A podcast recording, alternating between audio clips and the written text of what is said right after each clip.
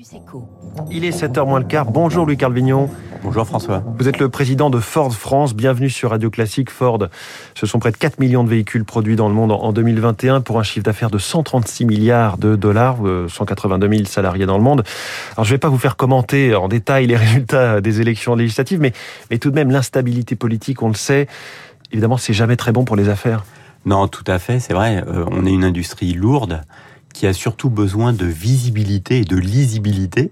Mmh. Et d'ailleurs, à chaque fois on rencontre le gouvernement, ça fait partie des choses que l'on demande dans les mesures de soutien, parce qu'évidemment, lorsqu'on investit, euh, comme on peut le faire, et comme mmh. on l'a fait nous par exemple sur le 85, il est important de savoir pour combien de temps cet investissement va pouvoir fonctionner.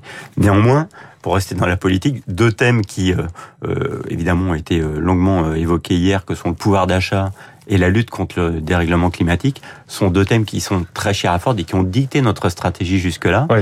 Donc je crois qu'on est dans le vrai euh, dans ce qu'on a pu faire et ça sont des thèmes qui demeurent néanmoins. Et juste une petite question, vous parlez de rencontrer le gouvernement, vous l'aviez fait par exemple avec Elisabeth Borne depuis qu'elle a Matignon, peut-être avant pas, pas dernièrement, mais avant, oui. oui. tout à fait. Alors justement, la, la première loi euh, euh, étudiée par la nouvelle Assemblée nationale doit être ou devait être une loi sur le pouvoir d'achat. En pleine tension sur ce sujet, vous avez eu le nez creux chez Ford il y a quelques temps déjà avec ce carburant, le 85. Six modèles de votre gamme sont compatibles et c'est vraiment un carton. Parce que c'est beaucoup plus économique. Absolument. Alors nous sommes le constructeur, le seul constructeur généraliste, je dirais, à avoir une gamme complète euh, de véhicules qui sont tout à la fois hybrides ouais. et E85, parce que je crois que c'est l'ensemble des deux qui fait réellement le succès de la de la formule. Vous savez que le thème de euh, la facilitation de la mobilité est un thème qui est cher à Ford depuis la création par Henry Ford. Hein, C'était réellement son, son, son un, un, un de ses motifs principaux.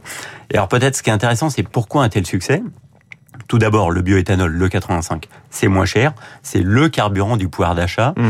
Euh, ça, c'est clair. On le trouve partout. Il y a plus de 2800 stations, donc c'est facile euh, à l'usage.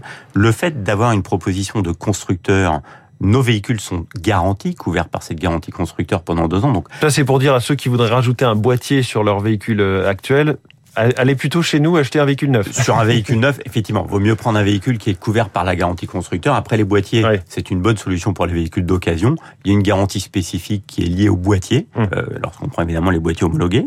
Euh, et puis, je dirais, il y a deux autres sujets qui sont euh, qui expliquent vraisemblablement aussi le succès de l'E85. Un, c'est fabriqué en France. La France est le premier euh, producteur d'éthanol euh, en Europe.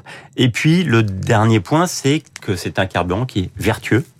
Puisqu'avec le 85, c'est 40% d'émissions de CO2 en moins sur le cycle de vie, 72% d'émissions de gaz à effet de serre en moins.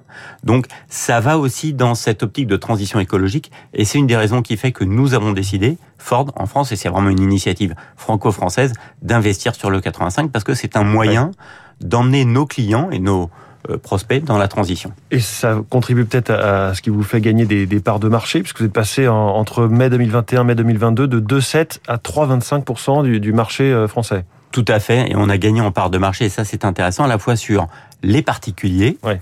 mais aussi sur les entreprises, et on voit réellement dans ces six derniers mois qu'il y a un réel engouement pour les sociétés euh, dans cette solution de l'hybride allié à l'E85, c'est la meilleure alternative au diesel pour les gros rouleurs. Petit point de situation sur euh, la crise qui continue hein, du, marché des semi-conducteurs, enfin du, de ces approvisionnements, marché de l'automobile français qui continue de plonger.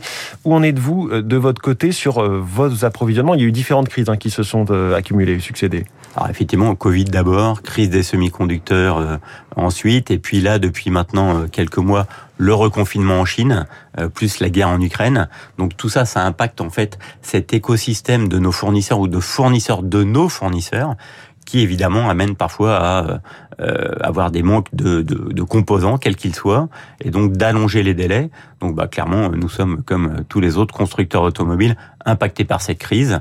Euh, Est-ce qu'aujourd'hui, le gros de la crise sur le marché global, c'est toujours cette crise d'approvisionnement ou s'il y a aussi un effondrement de la demande? On dit qu'il y a un petit peu des deux. Non, c'est alors c'est plus une crise d'approvisionnement, mmh. parce qu'on voit un très fort décalage entre le marché dit des immatriculations, donc c'est les livraisons des voitures déjà ouais. vendues, et le marché des commandes, donc les nouvelles commandes. Par exemple, nous, on, on est en retrait en volume euh, livré, on est en gain en part de marché, comme vous le soulignez. On est en très net gain en commande, puisqu'on est à plus 30% par rapport à l'année dernière. Oui. Donc on voit bien qu'il y a un décalage. C'est réellement un problème d'approvisionnement. Ok. Euh, Il y a eu évidemment ce vote il y a une dizaine de jours au Parlement européen euh, qui valide le fait qu'il n'y aura plus de voitures thermiques vendues en Europe, y compris hybrides, en 2035. On a vu hein, ce, lobbying de certains constructeurs pour dire euh, ça va être une catastrophe, on ne sait pas faire aussi vite, nos sous-traitants vont pas tenir le choc, on ne saura pas faire des voitures euh, qui seront accessibles pour les classes moyennes. Que dites-vous de, tous ces défis qui se posent à vous? C'est euh, réellement le deuxième engagement de Ford. Le premier, c'était la lutte pour le pouvoir d'achat. La deuxième, c'est la lutte contre le dérèglement climatique. Euh, dans notre stratégie, nous avons décidé d'être au niveau global, au niveau mondial, neutre en carbone en 2050. Et dans cette stratégie, l'Europe est réellement la tête de pont, puisque nous visons la neutralité carbone en Europe en 2035. Alors comment ça? On avait déjà une première phase de notre stratégie d'électrification entre 2017 et 2022 en investissant 11 milliards de dollars pour proposer la gamme électrifiée hybride, hybride rechargeable, électrique que nous proposons aujourd'hui. Et nous sommes maintenant dans une deuxième phase d'accélération avec 50 milliards de dollars d'investissement entre 2022 et 2026 pour lancer dès 2024 pas moins de 7 nouveaux véhicules électriques, mmh. véhicules particuliers, véhicules utilitaires. Vous savez que les utilitaires nous sont chers chez Ford euh, sur le marché, donc qui vont nous permettre d'accélérer, de faire de l'Europe réellement cette tête de pont électrique euh, avec pas moins de 600 000 véhicules électriques déjà dès 2026, qui sera à peu près la moitié de notre production européenne. Hein. Et, donc là, vous me parlez de votre gamme, effectivement, de votre montée en charge, mais est-ce que globalement, vous sentez qu'on va réussir à le faire? Et aussi toutes les questions sur les approvisionnements, évidemment, en terres rares pour les batteries, les questions sur les bornes de recharge. Est-ce que vous avez l'impression que le calendrier est tenable? Au global, ah. pas forcément que pour Ford. Non, bien, bien sûr. On voit bien qu'il y a une tension aujourd'hui. La réelle tension aujourd'hui est sur les infrastructures.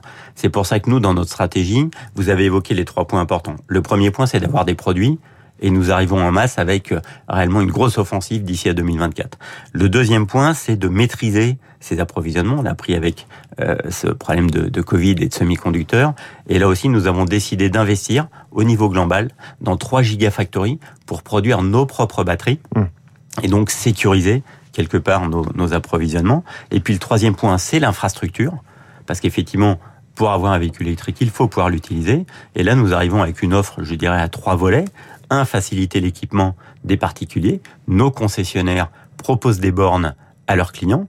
Deux, favoriser l'équipement de nos clients entreprises. C'est ce qu'on appelle chez nous le dépôt de charging pour permettre à ces véhicules utilitaires, par exemple, qui reviennent à mmh. l'entrepôt le soir. Et trois, sur les trajets longue distance. Vous le savez, fort des partenaires du consortium Unity depuis sa création. Donc ça nous permet réellement d'adresser les trois moments de recharge les plus importants pour la vie du client. Et voilà la trajectoire vers l'électrique de, de, toute une industrie. Merci beaucoup Louis-Carl Vignon, président de Ford France, invité ce matin de Radio Classique et bonne journée. Merci. Il est 6h53 dans un instant, on continue à parler climat, environnement.